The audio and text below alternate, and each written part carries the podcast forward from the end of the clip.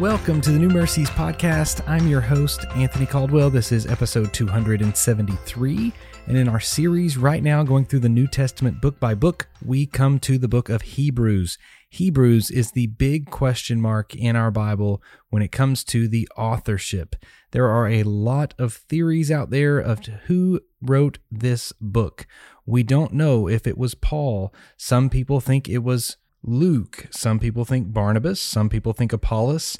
There has been all kinds of different arguments for who was the author of this book. We see some Pauline writings. Uh, even the final greetings in the book ends with a grace be with you all and sounds very much like something Paul would write. He also refers to Timothy being released from prison, which is a very Paulistic thing to do. Uh, but we cannot prove, we do not know who wrote this book. It doesn't start with Paul's signature like most of his other letters do, but this letter was written to the Hebrews.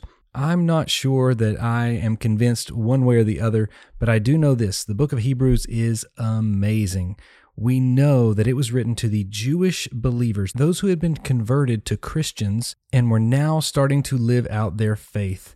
If I were to summarize the book of Hebrews in one word, it would be the word better. And what I mean by that is it, this, the letter is sectioned off into a few different themes. The first theme is all about Jesus, the person of Jesus Christ.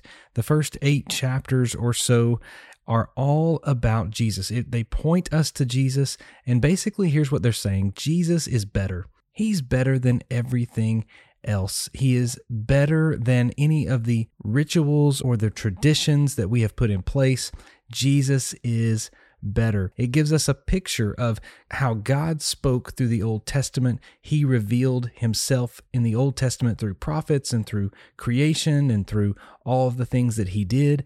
And now in the New Testament, when Jesus shows up, he's revealing himself through his son, Jesus. So he gives a very clear picture. Jesus is better.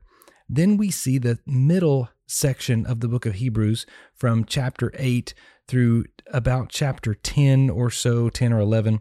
We see the beauty of Jesus' sacrifice.